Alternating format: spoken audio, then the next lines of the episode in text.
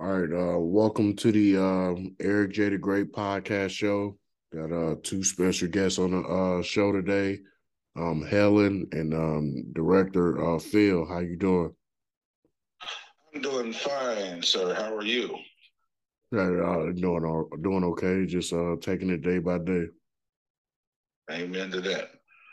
Well, it's it's a real pleasure to have this opportunity to direct this show for Helen and for the university.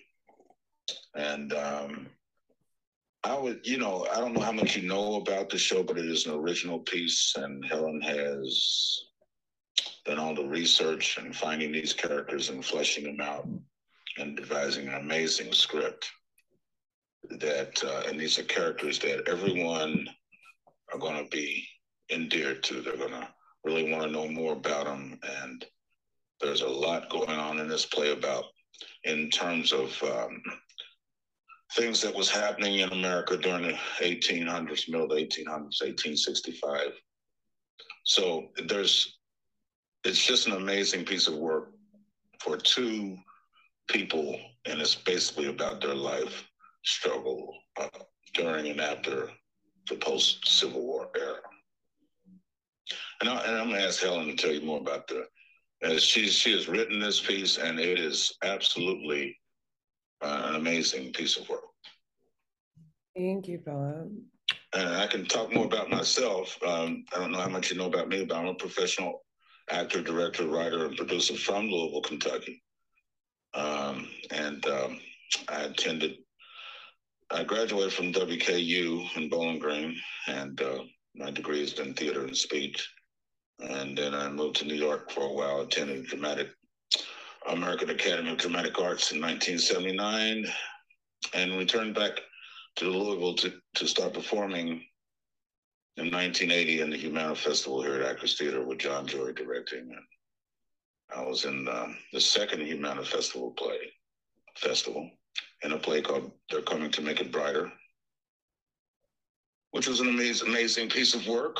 Um, and it sort of launched my career here locally because I went on to perform at Actors Theater many, many for many decades, as well as uh, Stage One, the Louisville Children's Theater, and the Kentucky Shakespeare Festival. Uh, I started over there in 1980 and performed all the way up until 2008. And I performed um, Othello, the title lead in Othello there, as well as Macbeth in 04 and 05. And uh, I performed in 23 of Shakespeare's 37 professionally. Also taught with Whitney M. Young Scholars Program uh, for about 25 years. Uh, the classes were Bellarmine. I had exceptional students there. I taught with Kentucky Government School for the Arts. I was a faculty member from 1990 through 2001, and I still have a currently have a great relationship with GSA, helping them with recruitment I was uh, taught at the Youth Performing Arts School, uh, the Young Actors Institute, for 29 years, a teacher and former director of that program. Walden Theater, eight years as education director and teacher of acting. And I taught the New Performing Arts program that went around the state teaching arts and humanities. So I got a wonderful opportunity to go into schools all around the state, elementary, middle, and high, and teach um, the arts and humanities elements of performance, elements of drama, and production, and that kind of thing. It was really a wonderful opportunity to connect with kids all over the state. And that's why I was so good with recruitment for Government School for the Arts also, because I had those opportunities. In addition to my, um, I've mainly talked about a lot of my education work, but I've worked quite a bit as an actor and film, television, and stage. I've worked with um, notable actors such as Brian Dennehy and Raquel Welch, Jon Voight, Nona Griffith, Ashley Judd, Al Pacino, Morgan Freeman, Nicolas Cage. Um, and most of those are in Hallmark and Lifetime movies, except for the um, the one with Al Pacino was a, uh, was filmed here in Louisville. By Jeffrey Wigand, and um, I was a script reader and FBI agent And um, the one I did with worked on with Morgan Freeman was in, filmed in Portland, Oregon. Film called The Feast of Love. I was a stand-in for Morgan, so I was on the set with Morgan daily. It's a great opportunity. And the one with Nicolas Cage, I played a law enforcement officer. Uh, Mom and Dad was filmed here, Louisville, in 2017. And um, I'm casting two films in LA that I'm going to go out after the first of the year and start working on. And these are movies written, directed, and produced by Shane Woodson, who is also a Louisville product, came up through the Brown School and the Youth Performing Arts School. And uh, so it's just a real pleasure and honor to get a chance to work with with him uh, in, LA. And that kind of, you know, just just a brief uh, description of who I am, what I've been doing over the last 45 years or so.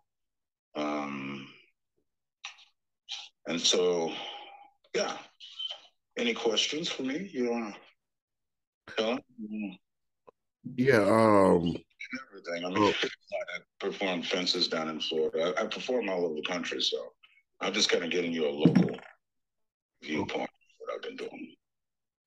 Okay, yeah, we'll get into uh, Helen's back uh, story, and then we'll transition into uh, the uh, the documentary uh, that you guys are working on, and uh, how that came about, and you know when they're supposed to drop, and more details and things like that.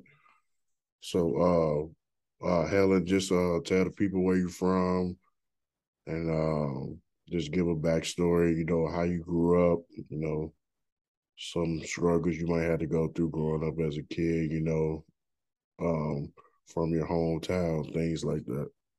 Yeah, thank you. And thank you, Phil. Um, something that Phil told me about going thank back you. to his um, experiences outside of theater was that his father um, was the first African American photographer for the Courier, correct, Phil? That's right. And the book just came out this week from the uh, Defender. I uh, have a copy for you, Helen. Uh, it's an amazing book that features a lot of my dad's photography. He photographed uh, Muhammad Ali and Dr. Martin Luther King and the race riots of the 60s. And he really uh, photojournalized a lot of important and historic uh, uh, things that happened in our community. So thank you for mentioning that. Yes, yeah. the book is out. It's on the shelves. It's on the bookstores. It's in the bookstores. yeah, so I um I was really honored to meet Phil. Going back to um kind of my background and the the roots that I come from, I got into theater at a really young age. I was only like seven years old, and um, my mom. I'm biracial, so on my father's side, um, his family, and that's another reason this work is so important to me, um, was enslaved and this is like uh, my great grandfather so um, my father's grandfather and then his father was a sharecropper and then my father was born in 47 so he also sharecropped as a young boy. So coming from those roots um, and then growing up in california my father served as well and um, he was stationed out at Castle Air Force Base. This is in Atwater, California, which is the neighboring city um, to my hometown where I was born, called Merced, California. And it's like an agricultural community. Um, but my dad kind of transplanted there with the military. And I was raised in a household where the story and the narrative of um, not just slavery, but of servitude, of indentured servitude, of sharecropping was kind of something that like I learned about as a child um, in a lot of ways. I think a lot of my generation, um, you know, those stories, because my father had me when he was older. So it's like I learned things that not the average, you know, kid growing up would really like know that much about. And so I kind of, um, I've always had a passion for it. I'm biracial. And so on my mom's side, um, she grew up in Ohio and her father um, worked for NASA. So getting back to the theater story, when I was a little girl, I applied for this scholarship. It was a writing contest uh, when I was seven, and it was to go to space camp for NASA. And I said I wanted to go, and that I thought it would be so cool to follow in my grandfather's footsteps and work for NASA. And I was awarded the scholarship. It was like a summer camp, but then they found out that I was only seven, and I guess the cutoff was like eight. So they're like, no, we're so sorry. You can't have this scholarship, but um, you can have the scholarship to College for Kids, which is a program where for children where I'm from. And um, one of the things was a summer theater camp. And so it was kind of by fate that I ended up even in the theater. Um, and so I took that and I played an elf um, in The Hobbit. That was my first performance. and uh, and then you know, fast forward to like college. Um, the first like major role I did was the play Antigone. Um, I played Antigone, and I ended up getting my um, my bachelor's in theater out in California at Stanislaus. Um, I played quite a few roles, not as many as Philip and Shakespeare. I was Lady Macbeth and Macbeth, um, and I've really had such a passion for theater and doing plays that um, have already been done. But coming to U of L, um, and I'm getting my MFA at U of L right now, and there's um, an African American theater program there. Um, and so learning more about like the works of Lorraine Hansberry, which I don't know if you've ever read like A Raisin in the Sun as a kid or heard the play before. Is that familiar to you? No. Oh, okay. So um, she is, you know, a famous playwright, and uh, she was the first African American female to be produced on Broadway. Um, and so, learning about her and about August Wilson and about African Americans who kind of reclaimed our narrative um, because we were coming out of like minstrelsy and uh, Gone with the Wind and stories of the Black narrative told through a white lens and without like the input of like our own voices and so it just became really important to me and then being here um, where not only are there uh, plantations and historical places where slavery existed but these stories that have kind of been like left out and not remembered like lucie and thornton and so it kind of came full circle and i was like well i want to tell the story. Um, it resonates with my family history and Philip was just so wonderful and like agreeing to direct the show and has really helped with production as well. Um, so that's that's how it was born. And then yeah, we're here with you today. So so as far as um so you said so is it a show like as far as having more yeah, it's a show, it's a play at Locust Grove, yeah. And so um play, yeah. Mm-hmm. and so we're going to do a live performance, but um there is we are in talking and in the works of doing a so right now there's a play script um, but a screenplay is also being worked on. So that's when it would become and i like that you said documentary. Um, i don't know that it would be per se a documentary but like a docudrama like something that is talking about historical fact um, and kind of paying homage to the different people along the way. Mm-hmm. um, and so I don't, I could maybe give you like a brief rundown of the story of Lucie and Thornton. We kind of talked before the interview about them, but um, basically, Lucie and Thornton were enslaved in Louisville. They met while they were enslaved, and then they fell in love. Um, there's uh, kind of conflicting research on whether they were actually married when they were enslaved, but essentially, um, they had a union and they decided to um, to run away together. Lucie's owner passed away, and when he passed away, she, uh, Lucie was going to be sold away to the south, and so um, to basically save her from that fate, Thornton and her escaped. Um, and when they ended up in Detroit, what was fascinating to me about their story, and that more people don't know about them, um, the first race riots occurred um, because slave catchers came up from Kentucky to capture them and bring them back. And the people um, were against it. They had a trial. And when they gave a guilty verdict and sentencing Thornton to servitude back in the South, they essentially rioted and um, helped them to escape.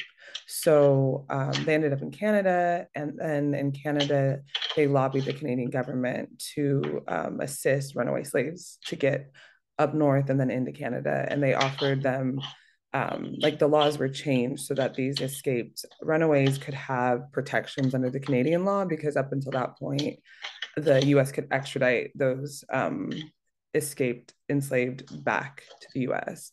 And so they were really like instrumental in so many ways in changing like the landscape of slavery and also like of the US, you know, our constitution. So I think um, it's just like one of the coolest stories I've ever heard. So I was like, I want to tell this story.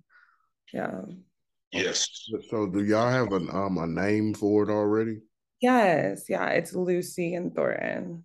Okay, okay. I didn't know if that was the name or not. Yeah, yeah. That's the name. Mm-hmm. Yeah. The name and, of the two main characters. Right. It's unoriginal, but yeah. And, um how many um do y'all have a lot of moving pieces in this uh in this play and also uh kind of give like a uh do y'all have like a timeline on when you expect to uh present this publicly or yeah. Um, so there are a lot of moving pieces, a lot of moving characters. Mm-hmm. I'll let mm-hmm. Philip speak um to like his direction and his stylizing of the play. Um, because I did write the play, but I'm not the Philip's the director. Um, but as far as the timelines, I can speak to that and then give it over to Philip. Um, the timelines that we're looking at are the end of February and the beginning of March um, to have this show up. And then we'll definitely send those dates over to you. Um, and I honestly, it, Locust Grove has been so wonderful and integral in this part. So the performances will be held there. Um, there's also a local caterer um, by the name of Garden Girl. I don't. Are you familiar with her? No, no. So she is a wonderful. Whitney is amazing. Um, she essentially grows in her garden um, seasonal crops, and then she teaches anyone that really wants to come and learn. Um, she teaches them how to harvest the crops, how to care for the crops, and then she also teaches them how to prepare them in the kitchen, how to can them. And so she also does catering events, and her food is all fresh. Um, and it's just an amazing opportunity to, you know, kind of collaborate with a local African American business owner.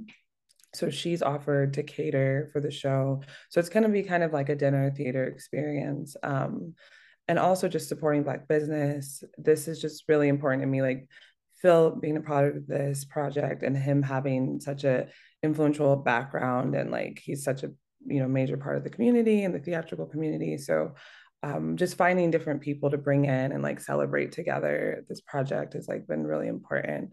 But again it'll be like the end of february and the beginning of march that we'll be running shows. And then i'll turn it over to philip about his directing process. Sure. Thanks. Thank, thank you. Um, this is um, i've been doing this type of work for a long time developing historic characters. I, I have a one man show on African American poet Paul Laurence Dunbar, uh, and I, I uh, have been touring that for about 40 years.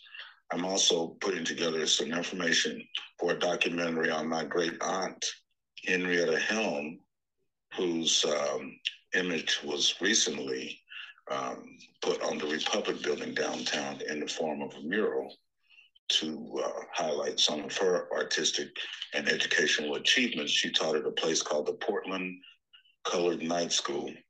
It was for for enslaved pe- people who needed to get an education after the Civil War, and it was in the Portland area of Louisville, Kentucky. Most people don't know about this, but I also uh, own all the artifacts, and um, and we're looking to put together an amazing piece on that.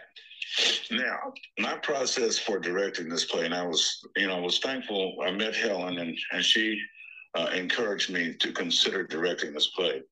I have directed plays at U of L before, but it's been quite a while, so I was uh, I was honored that she she asked me to do it, especially because this play is about two real people and their lives and the what was going on in this country uh, when this play was uh, set in 1931 was pretty amazing too. So we are able to incorporate a lot of that into this play in terms of it was tough. It was very tough. So I don't, you know, mind that the audience um, squirms a little bit in their seat. Where we are in the process right now is a, is a, is a blocking process for the play.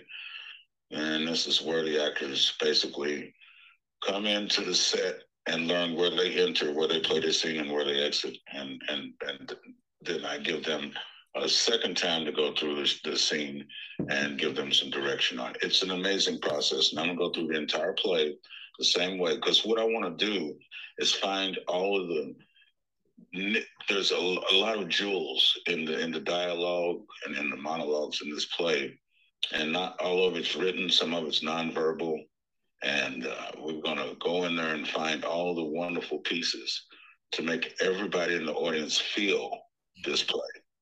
So my process is working with the actors and making sure that they understand exactly what is the intentions of the orchestra. And the great thing is Helen's there in every rehearsal, and she's the person who wrote the play.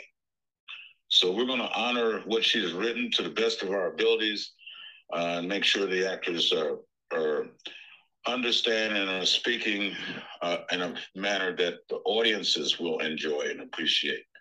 We've also have opportunity here, I think, with this play uh, to reach out, of, out, outside of the walls of the University of Louisville and connect with um, people in the community, which is, I think, something that's very important.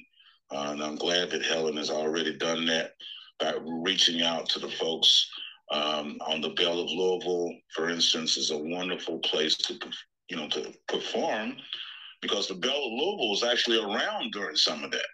Same way with Locust Grove. So we're connecting bits and pieces of the community with theater. And, and I, I find that to be amazing. And I think that's what should be happening. So I'm, I'm very, very obviously pleased to be a part of that process. And so we're going to block the play, we're going to stage it, and then start run throughs. Um, I'm going to be out of town for a few weeks as well as Helen. We're going to get back after the first of the year and put it all together and plan on performing it in February and perhaps March. And um, so we have a very brilliant cast of folks, and, uh, and everybody's uh, understands what this journey is going to be. Because it's more than just about being uh, in a theater production. It's about connecting a community as well. So I'm honored to be a part of that. Yeah, that's um that's uh dope. Uh so um let me ask this. So, you know, uh what was the um the whole um because I know uh well I had to start with Helen because I think uh it, this would probably be more for you, but where where did the whole motivation um come to uh to tell this story in like a play like, mm-hmm. uh, did you wake up randomly one day and was like, oh, or or is it something that been on your mind for a while and you just now putting it into action? Yeah, thank you for that question. I think it's it's a bit of both. I've written a couple other works. So playwriting's always been a passion of mine. However, this particular story, um, I was introduced uh, through again, kind of like happenstance. Um, one of my professors um, at U of L had a movement course where we talked about historical period movement. And so we were tasked with finding historical figures in and around the late 1800s. And so we went down to the archives um, at the university library, They're in the basement. And um, the archivists there were wonderful and really supportive of the projects that we were working on. And so they all kind of threw out different names. There's um, some oral history, African American oral history archives down there as well, which I know um, Philip has also used when researching his mm-hmm. great aunt, Henrietta Helm. And so there's been a real connection to the actual history of the time. And then I was recommended by one of the archivists to look into the Blackburns. Um, there was a few other figures, uh, Cassius Clay, Cassius Marcellus Clay, the first, not um, Muhammad Ali or his father, but the, the abolitionist they were named after is also from here. So I told the archivist, you know, hey, I am thinking about researching Cassius a little further.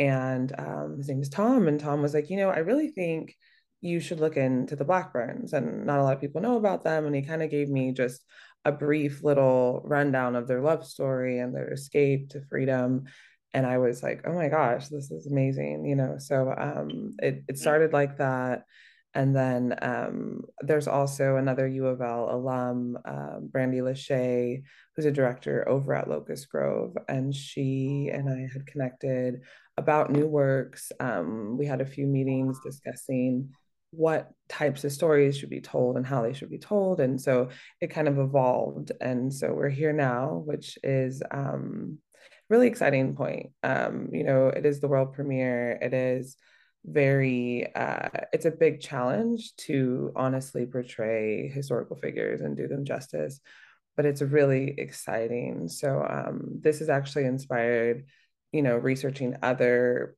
characters and people that existed here that lived in this area mm-hmm. um, because california is rich with uh, history but there's something about this place it just you know like American history started here a lot sooner. There's obviously the indigenous history that occurred in California.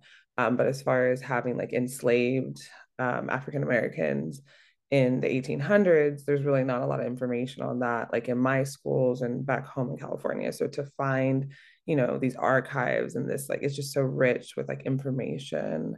Um, and so that, that to me was the inspiration. Is just these are stories that not a lot of people know about. So how can we make these, you know, palatable to a wider audience?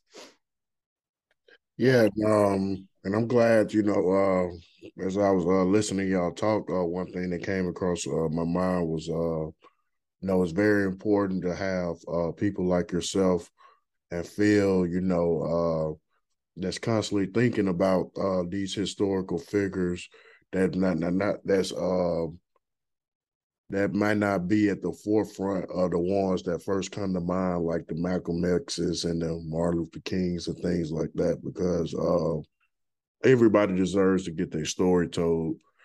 So, and everybody has their own place in history. So to know that there's people out there that's uh, still ten toes down, researching history of historical figures that you know that uh people might have heard about once or twice, but never really took the time to really do real deep research or see who these people were.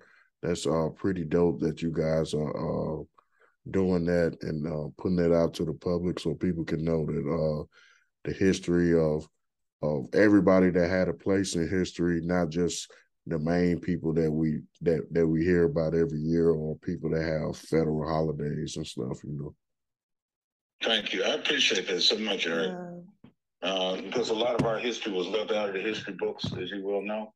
Um, and it's his story, it's not our story. So the stories like the one that Helen has written is our story, you know, and this is why we need to write these, we need to produce these type of stories because it hasn't uh, uh it, it hasn't been done to this point to the degree where it needs to be. Nowhere near it. So thank you for saying that. Yeah, and also that gives y'all um y'all own lane, you know, as far as uh for future uh works, as far as you know, because I'm pretty sure it's other people that y'all got on the back burner for the future that people haven't uh told stories about historical uh figures that y'all can do plays about in the future. Yeah. Yes.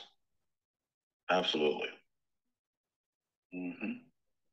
Yeah. So many Yeah, I think it's just an excellent like observation that it's um you know as important as you know the Malcolm X's of course and the Hueys and the Dr. Kings like we we have to honor and celebrate you know the legends that got us where we are today um, but I also feel like yeah there's definitely not just like people that were ignored but like almost like erased or buried um so mm-hmm. there, Dr. Frost, um, Smardz Frost up in Canada, actually, um, speaking of buried, mm-hmm. their historical home, Lucie and Thornton's, they were excavating um, in Canada and someone came across like what looked like a really old structure. And so the historical society, everyone came in, investigated, archaeologists came, they unearthed it, and then they discovered um, Dr. Smardz Frost actually um, headlined it that they she came to Louisville, uh, did intensive research here, Detroit, and up in Canada about what essentially what their story was because it had been kind of lost to history. Um, and so, yeah, it's really important the work of unearthing the past and and giving recognition to people that made a difference in what we, you know, the freedoms that we enjoy today. So, thank you for that. Yeah, absolutely. Because um, it's a lot of people. Uh, when I have conversations with like a lot of older people and stuff, because uh, I kind of look at like a lot of documentaries and stuff, and uh, I hear like a lot of stuff. Um, I can't think of the names right now, but a lot of people tell me like, you know, like the people that got names as far as like the Rosa Parks and things like that. People be telling me about people that did stuff that mm-hmm. mm-hmm. the same thing that these that the people that we know did, but they just didn't get the the recognition, you know, because they saying that people was get was sitting down and refusing bus seats way before Rosa Parks, but they never got the recognition because I know a couple people when I uh, went into the Rosa Parks uh, thing in Montgomery, uh, people was telling me like dropping names on me of people that you know they don't get the recognition, but they knew Rosa Parks and they was doing it like way before, you know, that she mm-hmm. was, but she was just the one that got the recognition. I mean, ain't nothing wrong with that, but it just just show, goes to show you how stuff falls through the cracks sometimes. Yeah, I've heard yes. that story, and I can't remember the name of the original woman, but the leaders of the movement at the time thought that Rosa Parks made like a more, I guess, um, attractive person to put, you know, in the front of the movement. Like they used her face and her name and her story.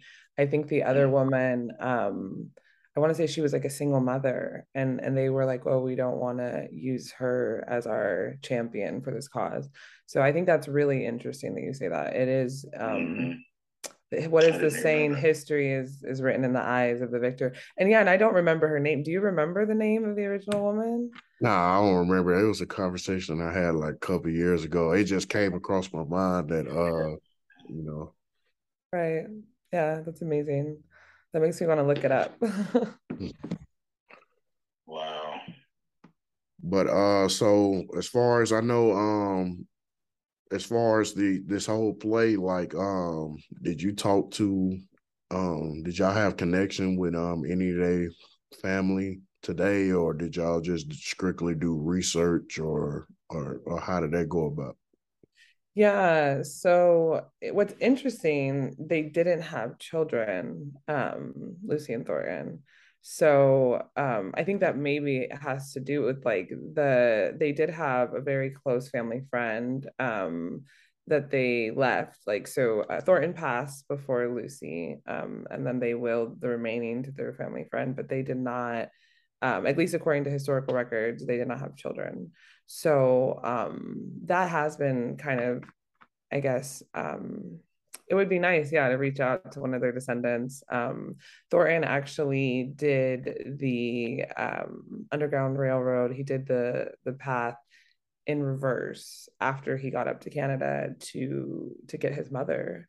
He came back down and got his mother out. So um, I know that they had family but that's a really good question like is are there any living relatives i don't know that um and that you know again with the research that might be something that we uncover later but yeah mm-hmm. that would be really nice to connect with. that would be mm-hmm. that would be yeah because it is it's you know it's their legacy it's their family history um mm-hmm.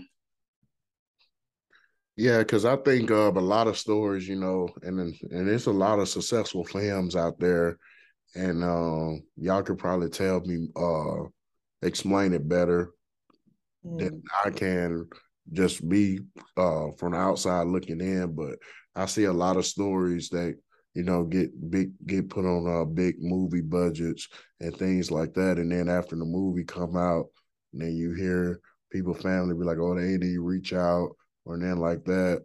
So I, I always feel like you know, uh, I mean, I know something in some situations is not possible, but mm-hmm. I just like um feel like you know uh, if it is possible, you know, like it, it you can't uh, go wrong with the authentic feel because you know the family gonna tell tell it to you how it is, you know.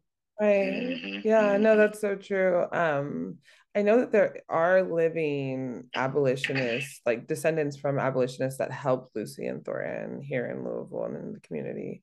So um, one of the goals is to reach out to that family um, and kind of offer in the program, maybe like if they're comfortable with it, kind of just some homage and and giving name and recognition to what their family has done.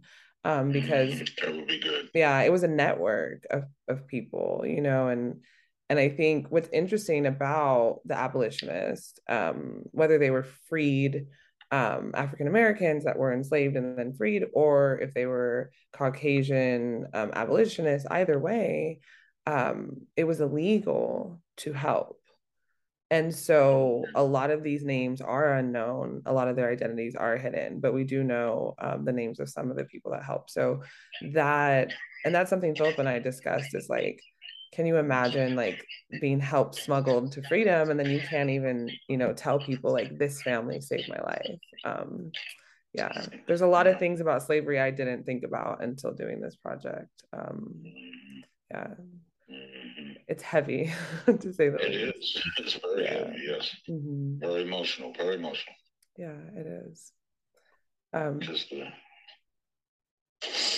so um uh, did you guys have uh, anything else that you wanted to tell the people about the uh, the play, and also uh, just uh, list some things that you wanted to accomplish with uh, putting this out to the people, and uh, also uh, if you got any future things going on, things like that, just dive into that and let people know how to find you on social media and things like that. Thank you. Do you want to go ahead, Philip, or would you like me to go first? You can go ahead. Go ahead. Okay. Go first, yeah. So, um, as far as like the last minute things about the play, um, we will be advertising um, both on the radio and in print. Uh, so there will be more information. I'll definitely share some with you to share with your viewers. I honestly, um, as far as like future projects are concerned, we Philip has um, the opportunities out in LA. I am still working on my MFA, and so one of the um, my thesis is coming up next year.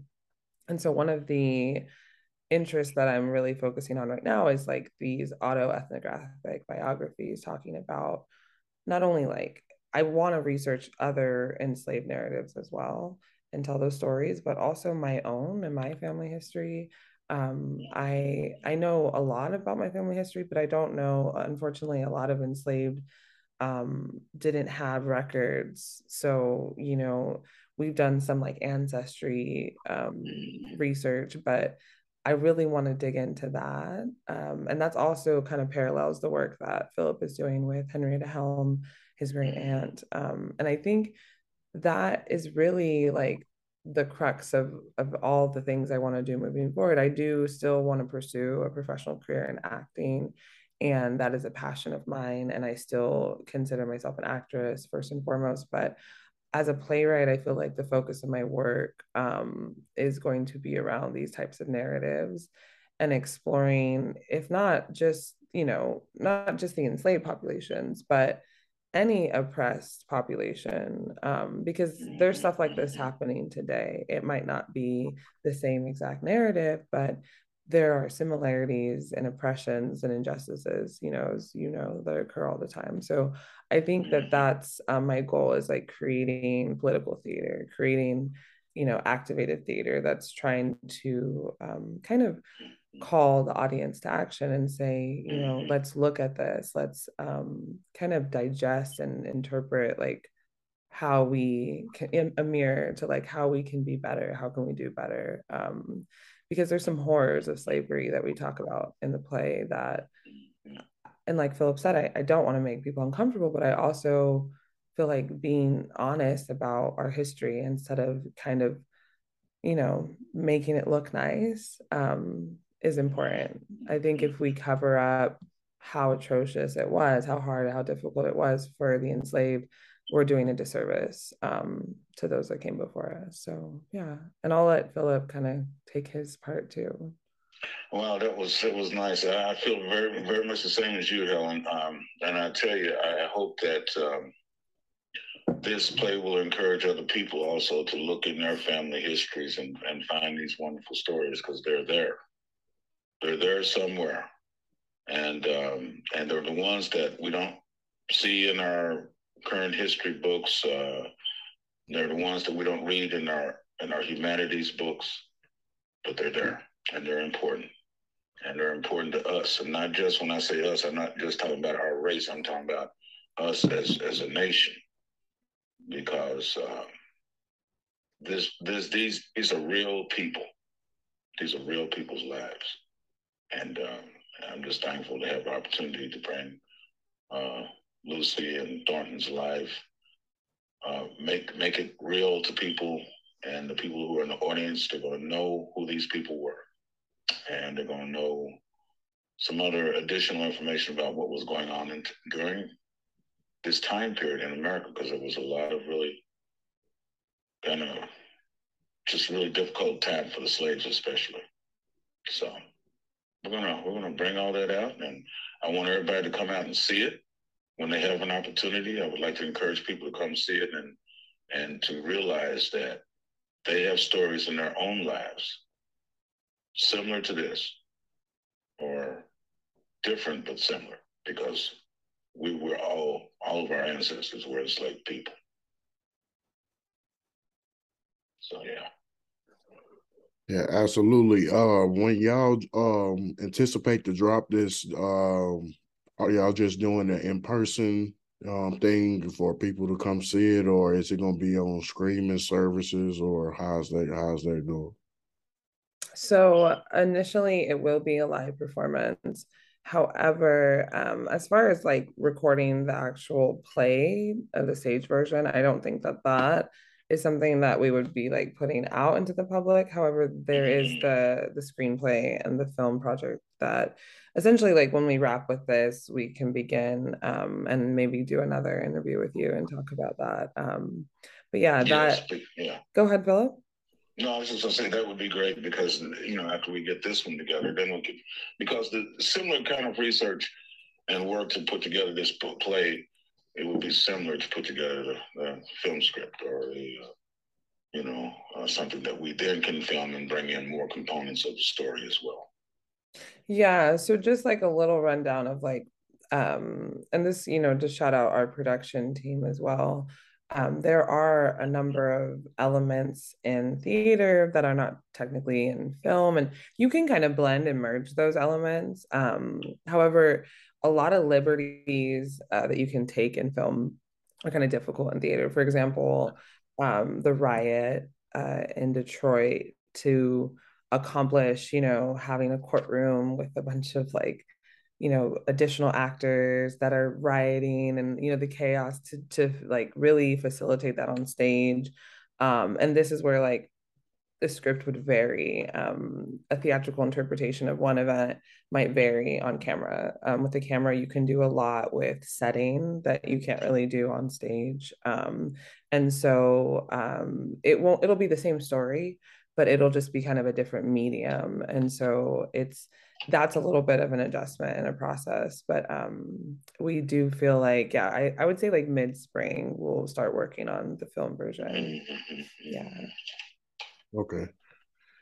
Yeah, this is a pretty uh dope, interesting uh story. You know, I like looking at uh historical things as far as like uh what's that movie called? Like uh similar like uh Mississippi Mississippi burning with uh Edgar uh what's, that about Eggers?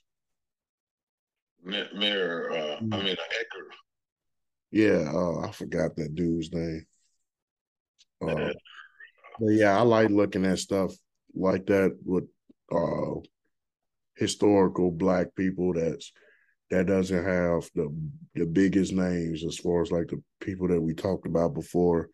So um I'm pretty sure this is gonna be a dope play and uh, everybody's gonna enjoy it.